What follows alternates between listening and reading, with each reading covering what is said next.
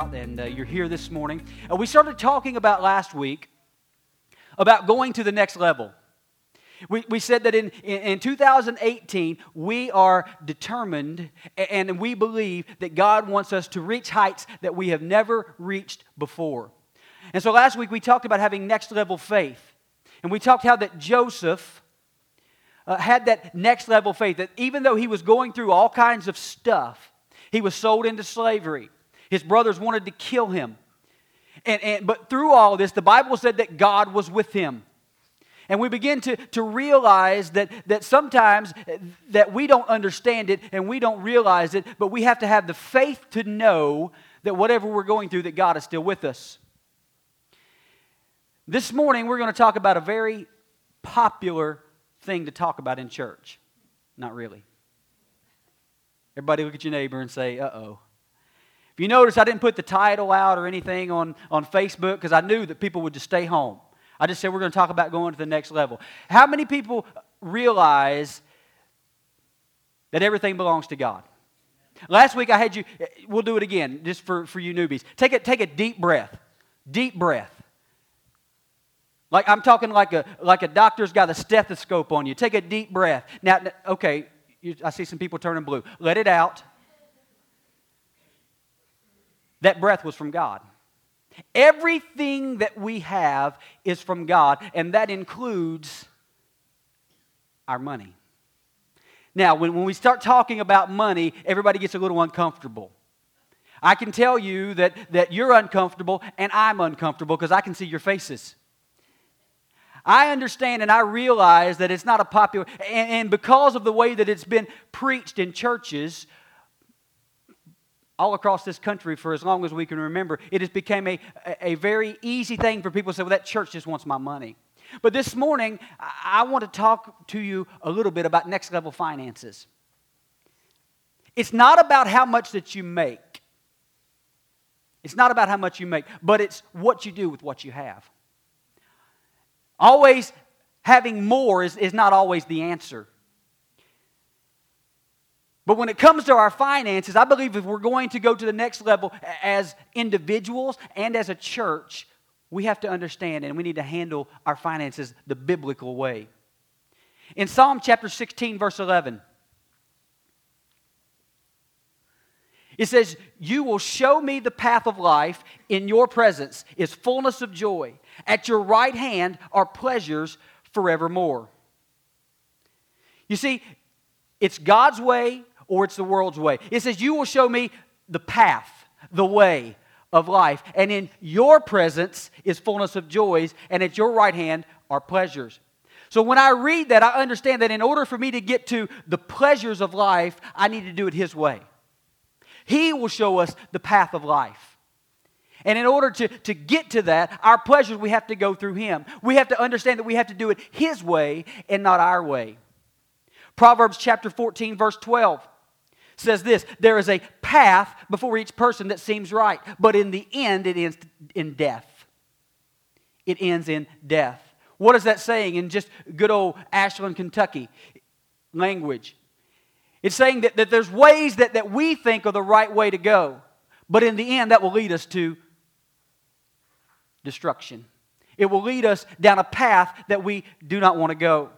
But the problem is, is too many times we want to, to bypass God. Too many times when it comes to everything in our life, but this morning in particular finances, we want to bypass God. We want to get to the pleasures without going through Him. So let's talk about our finances just for, for a few minutes. The first thing that we must understand and we must realize when it comes to our finances is we need to get honest with it. Get honest with it. How do you handle your money? Is it through your faith or it's separate from your faith? A lot of times when we, we look at the, God, I want you uh, in my life. I want you in my family. I want you in, I want you in my faith. But when it comes to my finances, that's mine. And too many times we, we try to bypass his presence for pleasure. But you see, getting your finances right and getting them in order, it's a process, it's not an event. If I had a, had, had a dollar for every time somebody said, buddy, I'm going to start giving if, if I can just win the lottery. That's an event. That's an event. But how many people has, have hit the Powerball? Anybody? I'm just making sure that you're not holding out. You'll fall down the steps and die. That's in the Bible, you know. But it's a process. It's not just going to happen. Human nature is, is for us to bypass Him. David said in, in Psalm 100, verse 3 Know that the Lord, He is God, and it is He who has made us and not we ourselves. Why did He have to put that in there? Because too many times we think that it's us that makes us. We think, we think that, it's, that it's us that causes us to prosper. But David is saying here, he's saying, listen, it's not we who made us. If you're a millionaire, you're not a self-made millionaire. If you're a business owner, you're not a, you're not a self. God made you. But we have a, a tendency to believe that we can make ourselves. But it's not we that made us, it's Him.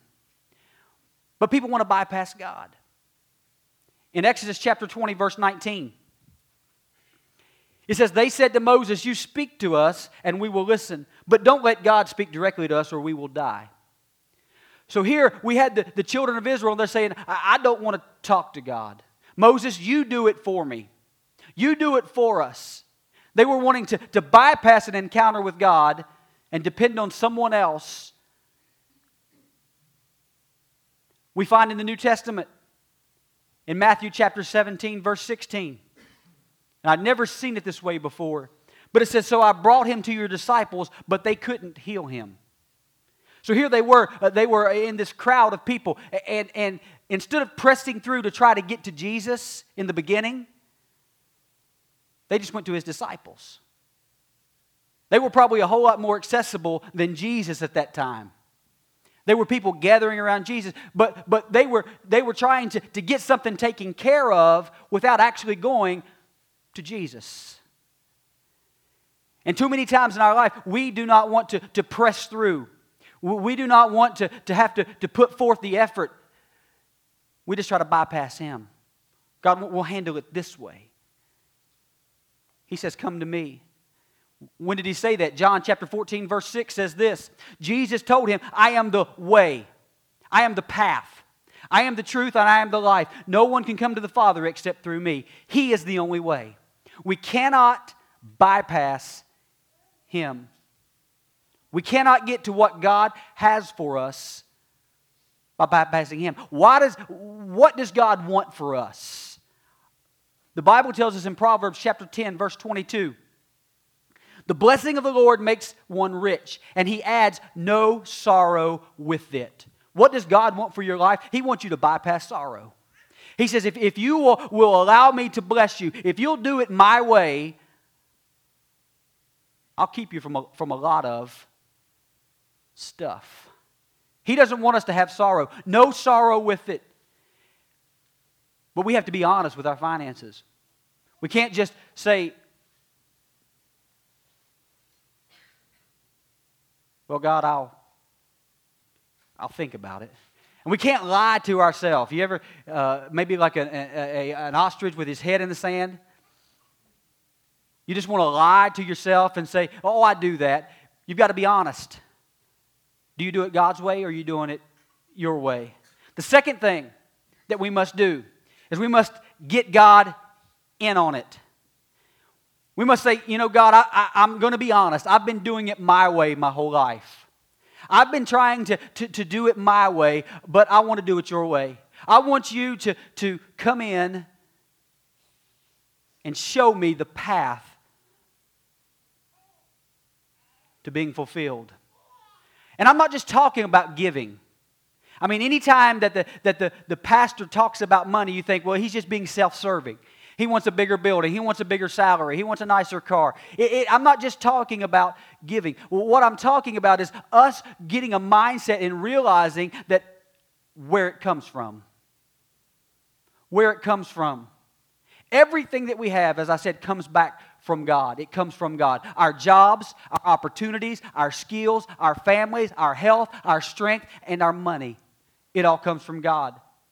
And when we realize that and we decide to make a decision to allow Him to be on, in on it, well, how do we do that? How do we, how do we allow God to get in on our finances? The Bible tells us in Proverbs chapter 3, verse 9 and 10. Honor. Everybody say it out loud.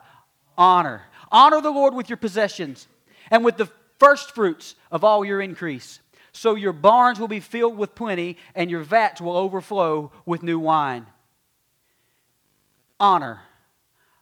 Honor moves God like nothing else. You know, as being in my family, nothing moves me more than when Christy or Reese honors me. It does more than, than anything for me is when they show me honor. And I believe that God is the same way.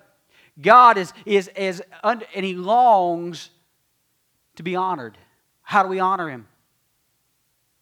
With our possessions, with our first fruits. You see, honor is important. The first fruits of your increase. God says, I give it to you. I gave you the power. Recognize that it comes from me and give me back a tenth of it. You recognize where it comes from. But here's the problem when it comes to, to tithing. The problem is, is, is that it's been taught in a way that's not biblical. This morning, four things that tithing is not. It's not a get rich, quick rich, it is not a get rich quick scheme. Try to say that fast. It's been taught if you pay tithes today, then tomorrow you're going to hit the lottery. If you pay tithes today, you're going to go to the mailbox tomorrow and open it up, and there's going to be a, a huge check there. You know why it's been taught that way? Because a lot of times people want to, to prey on the desperation of people. People get in, in, in, a bad situation, and well, if you just give a tenth to God, it is not a get rich quick scheme. Secondly, it's not a prevention from trials.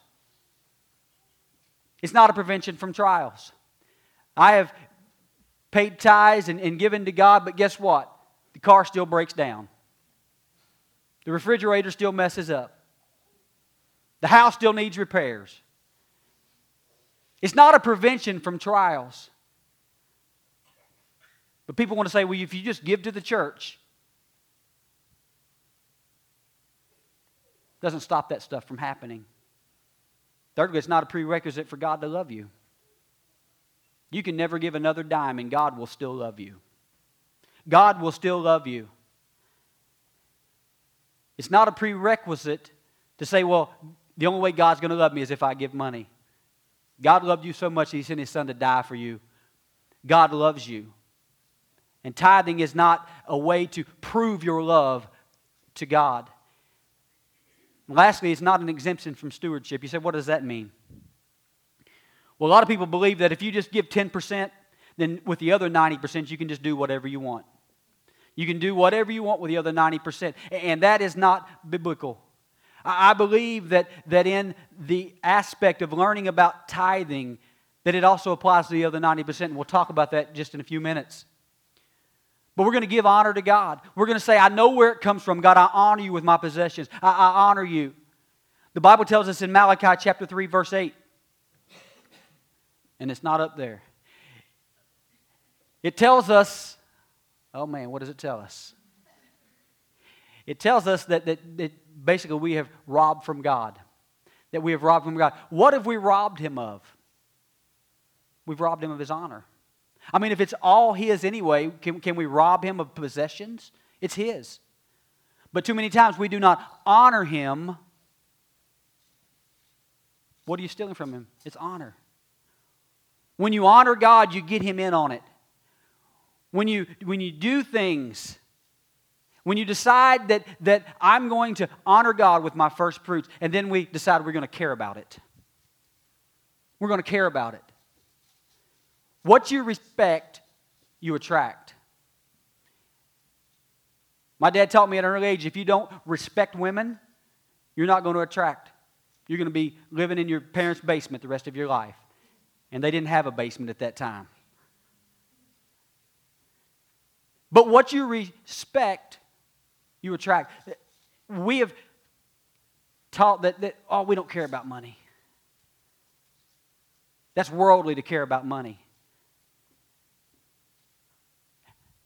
If you don't care about it, just give it all away. We have to have it. We have to respect it. We have to understand. And we have to, and, and, and guys here, you might say, well, it's just a part time job.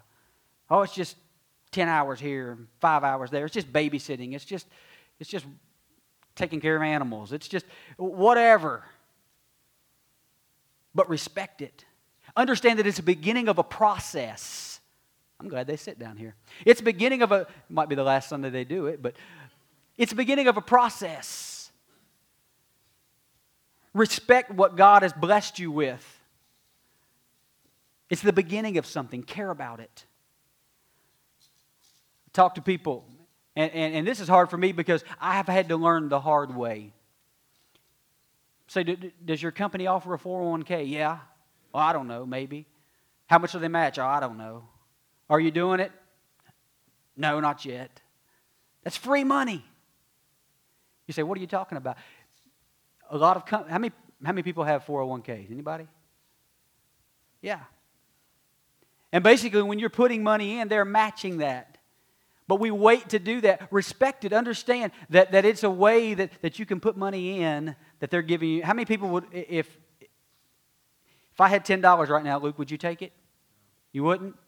Uh, he is a good kid. and he's also lying, so. Uh,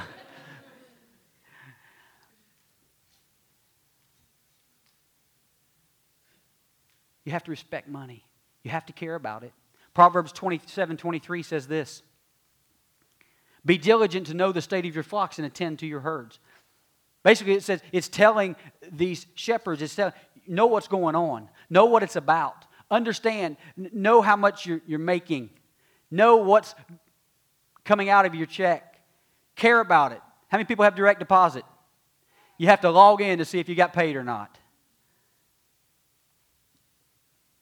As soon as it hits, I'm checking to make sure it's in the bank. My wife hates electronic banking. She hates it. She can't go anywhere. She'll stop at Walmart on the way to work. I'll look. Would you spend 27 27 today at Walmart? 842. I'm just waiting to if they'll give me if I can get her to use the Walmart app, it would even be better because it puts the electronic receipt so I can just see. I can just log on, see everything that she bought. She gets so frustrated around birthdays and Christmas because she can't buy me anything without me seeing that something's been bought and she threatens me within an inch, within an inch of my life. Just don't look. But I care about it. I'm not in love with it, but I respect it. Do you know that the Bible talks more about money than heaven and hell? It talks more about money than heaven and hell. Why is that? Because the Bible tells us that where our treasure is, there our heart's going to be. And we're going to give an account for everything that He has blessed us with, everything that He's given us. We read a, a story in the Bible that t- talks about the man that was given one talent, the man that was given two talents, the man was given five talents. And the guys with the two and the five talents, they cared about theirs, they did something with it. And God said, Jesus, well done. You were faithful over what I give you. Money is not evil, it's not wrong. We can't have the idea that we just shouldn't care about it. We'll just give everything away. That's unbiblical. It's God's. We should care about it. Anybody ever borrowed something from someone? When you borrow something from someone, you are concerned about it. You want to make sure. My wife borrowed a, a TENS unit from Jennifer. And she is like, watch this thing. She texted me the other day. She said, Have you seen the TENS unit? She was scared to death that she had lost it. Why? Because she knew she was going to have to give an account for it when she gives it back to its owner. She knew that if she had lost it, that I would see that she had to order a new one to replace it. But when we borrow something, Anybody ever borrowed something for you, from you and when you got it back, it just was no longer in working condition? I know somebody loaned somebody a lawnmower one time, and when they got it back, the shaft was bent and everything else. They didn't know if they tried to cut down a tree with it or, or what. But when you borrow something, you should be concerned about and when you have to give an account when you return it. The same thing's about our money. It's God's money, and one day we're going to have to give an account. We're going to have to give account, so we, so we have to take control of it.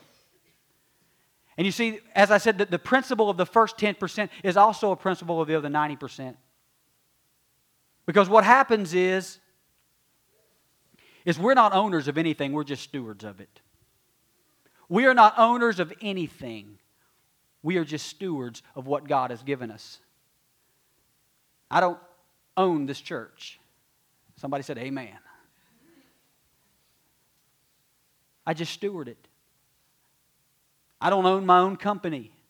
The computer business that I do, that's, it's not mine. I just steward it. I manage it. It's God's. Because the reality is, is the only way that you truly own something is if you're going to take it with you when you die. Guess what? You're not taking anything. You're not taking anything when you die. Why? Because it's not yours. It's God's. It's on a loan from God. So, what does, does tithing teach us? It teaches us to let go of control. Three things. It teaches us priorities, percentages, and placement. Priorities, percentages, and placement. First, priorities. Do you give God the first 10% or the last 10? Do you give God the, of your first fruits or what's left over? This is not about us getting more money. It's about you and, and, and me learning. I, I, told you last week that over the last two or three months that God has just been dealing with me uh, about, about my money that He's allowed me to steward. About being generous and, and about blessing others and, and about giving to Him what is rightfully His. But where are your priorities? It teaches us percentages. How many people have a budget? I can't raise my hand. Let me put it down. God's been dealing with me over that because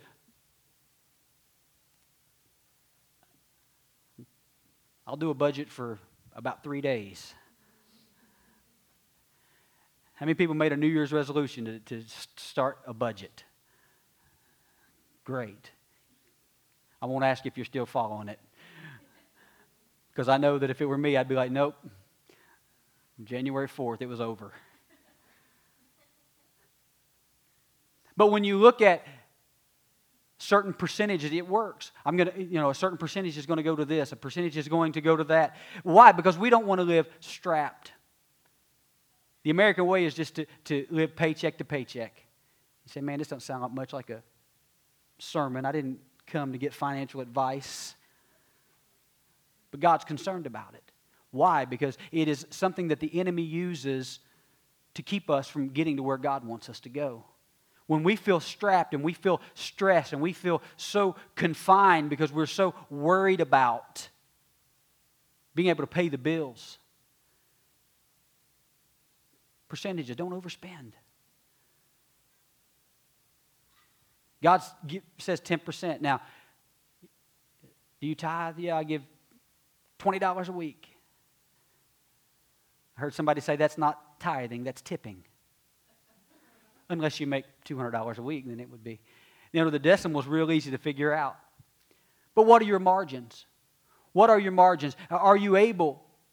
Are you able to look at your percentages and say the first 10% is going to God? And then placement. The Bible tells us that, the, that, that it belongs in the local church. It belongs in the local church. I didn't say it, he did.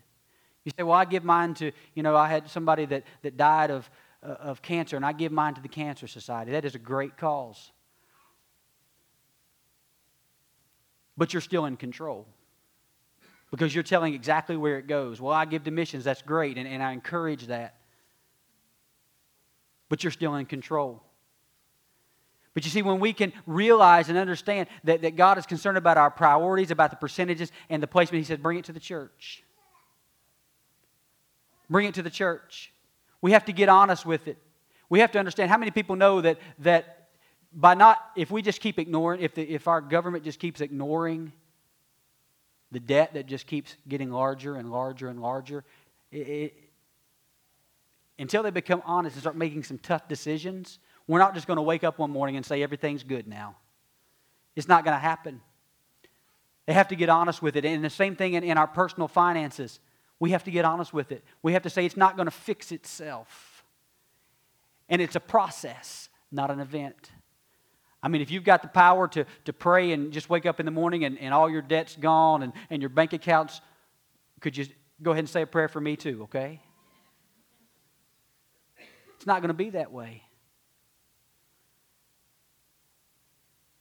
Next, if you're married, we need to learn to work together on it. Work together on it. As a couple, we have to, to realize that, that um, this is a partnership. This is a, in our finances, we can't just one person do one thing and one person do another. I mean, why? Because every counselor that you talk to will tell you that the most common problems and problem in a marriage is money. Don't elbow your husband or wife. But it's true. It's true, especially, and, and you think, well, you know, it, it, it will, it, it's going to get better. Not if you don't change some things. There's some of you now that are making more money than you can have ever dreamed 20 or 30 years ago, but you're still in the same situation because you didn't, you're doing the same things. It's said that, that you just, if you get a raise, what do you do? I mean, it's the American way, right? You go out and get something bigger. And b- believe me, this is, I'm a spender. My wife is nodding her head. We would be in much better shape probably if she handled the bank account. She's a saver. I've almost got her converted over. After this service, I, I will probably lose access to everything. People are no longer in this church are, are not afraid to come and ask me for something now. That last guy that was here, well, he was. Love you, Pastor. But I've still got somebody on my staff that's tight like that. They bypass them and they come to me. Like, I'm scared to ask him. I won't tell you if it's Aaron or Brandon. But I wouldn't talk about somebody in front of them, and Aaron's upstairs, so. But he's got it right. We have to work on it together. I realize that in, Deuteronomy chapter 32, verse 30. It says this How could one person chase a thousand of them and two people put 10,000 to flight? Now, when you read that, even uh, common core math would tell you that if one could chase a thousand, that two should be able to chase how many? Common core math? How many people know? If one could chase a thousand, then how many should two be able to chase?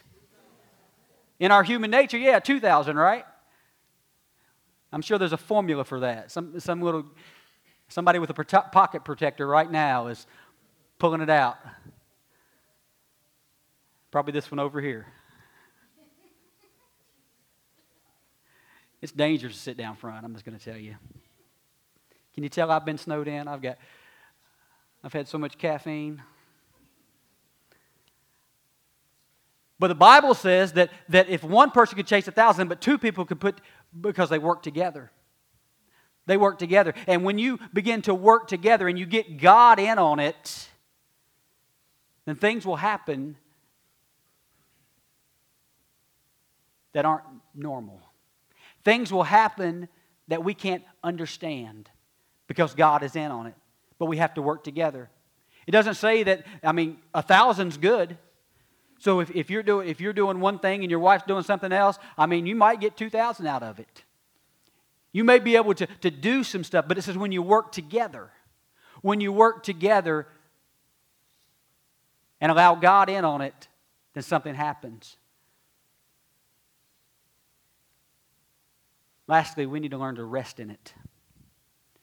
Rest in it. God wants us always to have peace in our hearts. He wants us to have peace. He does not want us to live our lives so stressed out. You ever met somebody just worried about everything? Those kind of people stress me out. I get stressed being around stressed people. And if you're a kind of person that's stressed, you get stressed about being around people who don't stress. Usually in, in the relationship, there's somebody that worries about everything, and there's somebody that worries about nothing. You need to find a balance. I see husbands and wives elbowing each other. If my wife could get down here, she'd hit me over the head. Once again, I won't let you know who the worrier is and who's the. But God doesn't want us to live our lives worried all the time. He wants us to be able to, to rest and to be at peace, even when it comes to our finances. But the reality is, is that if we're ever going to get to that point, then we've got to do it His way. We have to do it His way. Being in ministry since for over 20 years, man, I'm old. I talk to people all the time, and, and I watch people all the time who are so stressed out over their finances. And someone gave me some advice when I was a little bit older than you guys that I didn't heed. Now, looking back a long time, I wish I would have.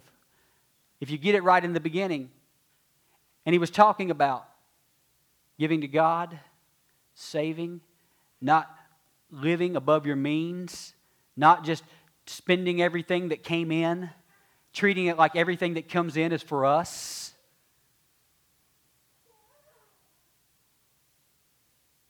And a lot of us, we need to start the process so that we can get to the point of not being stressed out all the time because God doesn't want that. Last week we talked about we talked about Joseph and the dream that, that Pharaoh had. And so here we are. Joseph is, is in prison. Pharaoh has a dream. He doesn't know what it means, he doesn't understand it, but he didn't disregard it. He didn't disregard it, he cared about it. He said, This dream is, it, it, it's just, it's bothering me. He could have just said, Well, it was just the pizza I ate before I went to bed. But he didn't. He understood that there was something significant about this dream. He cared about it. So, what did he do? He called Joseph, which in the Hebrew means Jesus. And he got God in on it. He cared about it, and he said, You know what? When he found out there was somebody that could help him understand and somebody that could help him interpret this dream, he got God in on it. He called for Joseph and he said, I've had this dream. What does it mean? And Joseph began to, to explain to him there's going to be seven years of famine, or seven years of, of prospering, and then seven years of famine. Famine. And so they begin to, to develop a strategy. And they begin to talk about and change their priorities. And change the percentage of, of what was going on with the crops. And, and they changed the placement of where it was going. They said, store it away. They took a fifth of the land they made it a, a priority. And at that point, said Pharaoh took off his ring and he gave it to Joseph. So here they are, they're working together. They understand that some things are going to have to change if they're going to have peace about what lies ahead. So they begin to work together. And then Pharaoh takes off his ring and he gives it to Joseph. And he said this in Genesis chapter 41, verse 45. Then Pharaoh gave Joseph a new Egyptian name, Zaphnath Paneah. And basically, what that means is, is that God listens and He hears.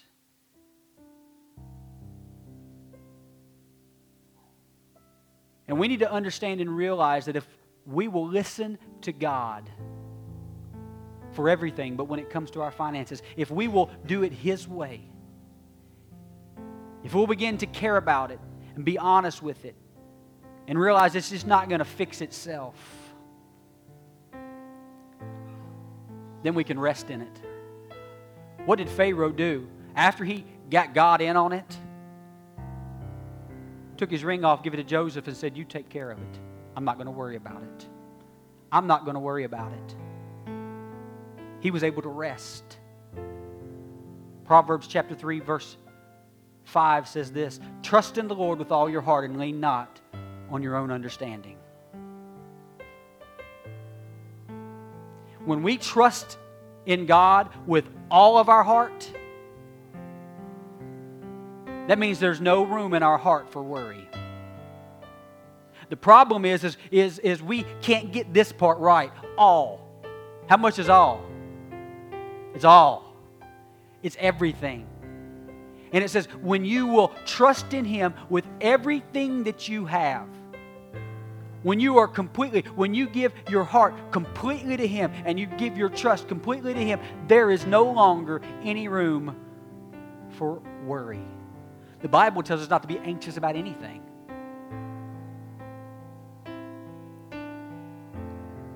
How can we do that? If we get God in on it, if we become a good steward, if we don't try to control it, and we give it to Him.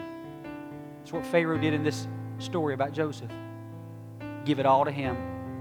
Wasn't going to worry about it. That's where we have to get with our lives. You see, God's Word, it works. It works. But we will never get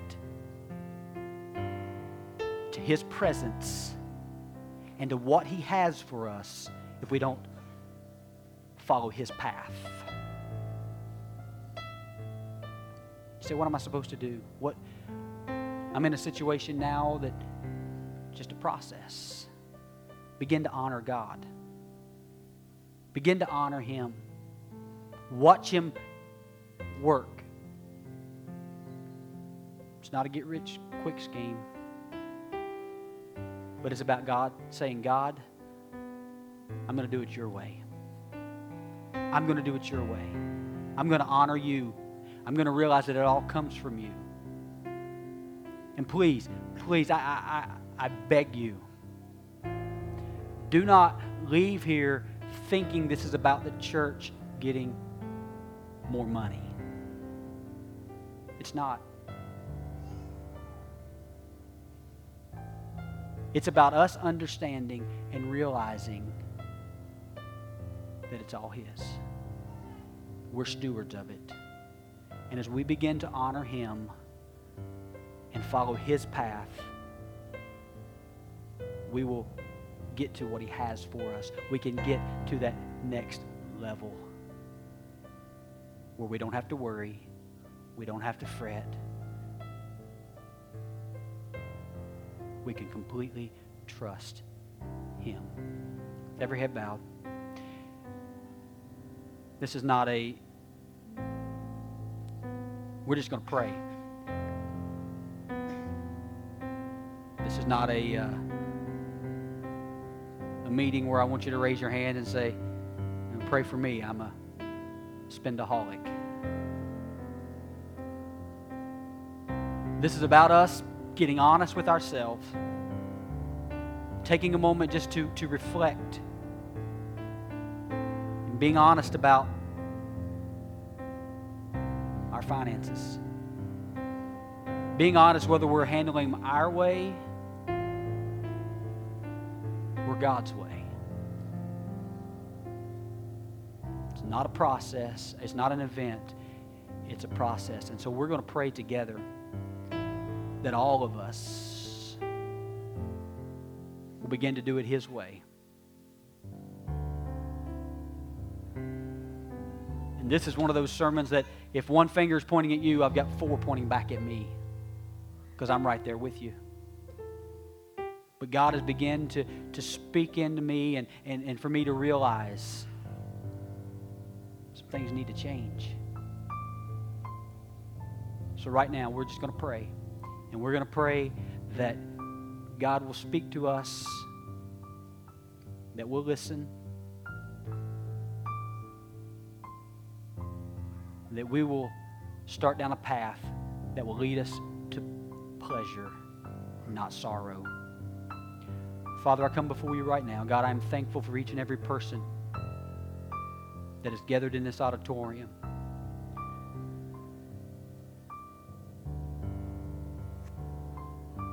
God, I thank you for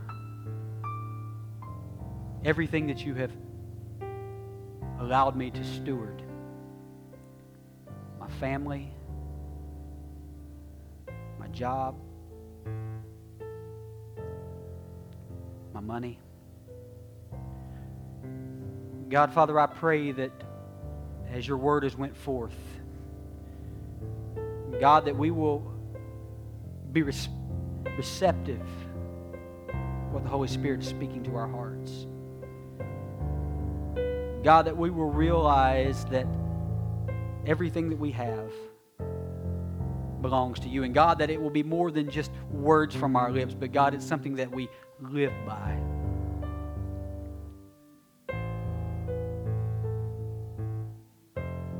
God, as we reflect on our own lives, our own way of living, God, help us to begin a process of always honoring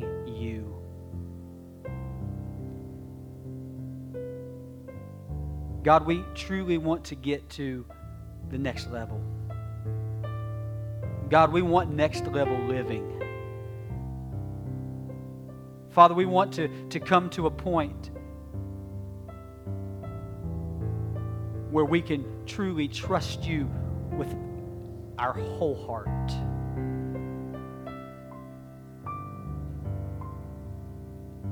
God, I pray that something that was said today will start something in us, and that we will allow the Holy Spirit to begin to, to speak to us and, and to change us forever. God, as a church, we want to, to do what it is that you have called us to do in this city. Father, when we started this church,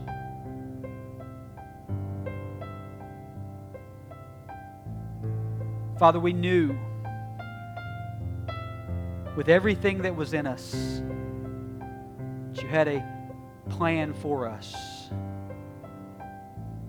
God is in 2018 as we strive to go to the next level, to, to change this community in ways that, that, that we can't even imagine, to see people come into your kingdom.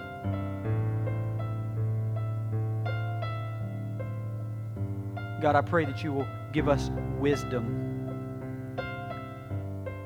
God, that you will lead us and guide us to do it your way. Father, we love you. God, we thank you.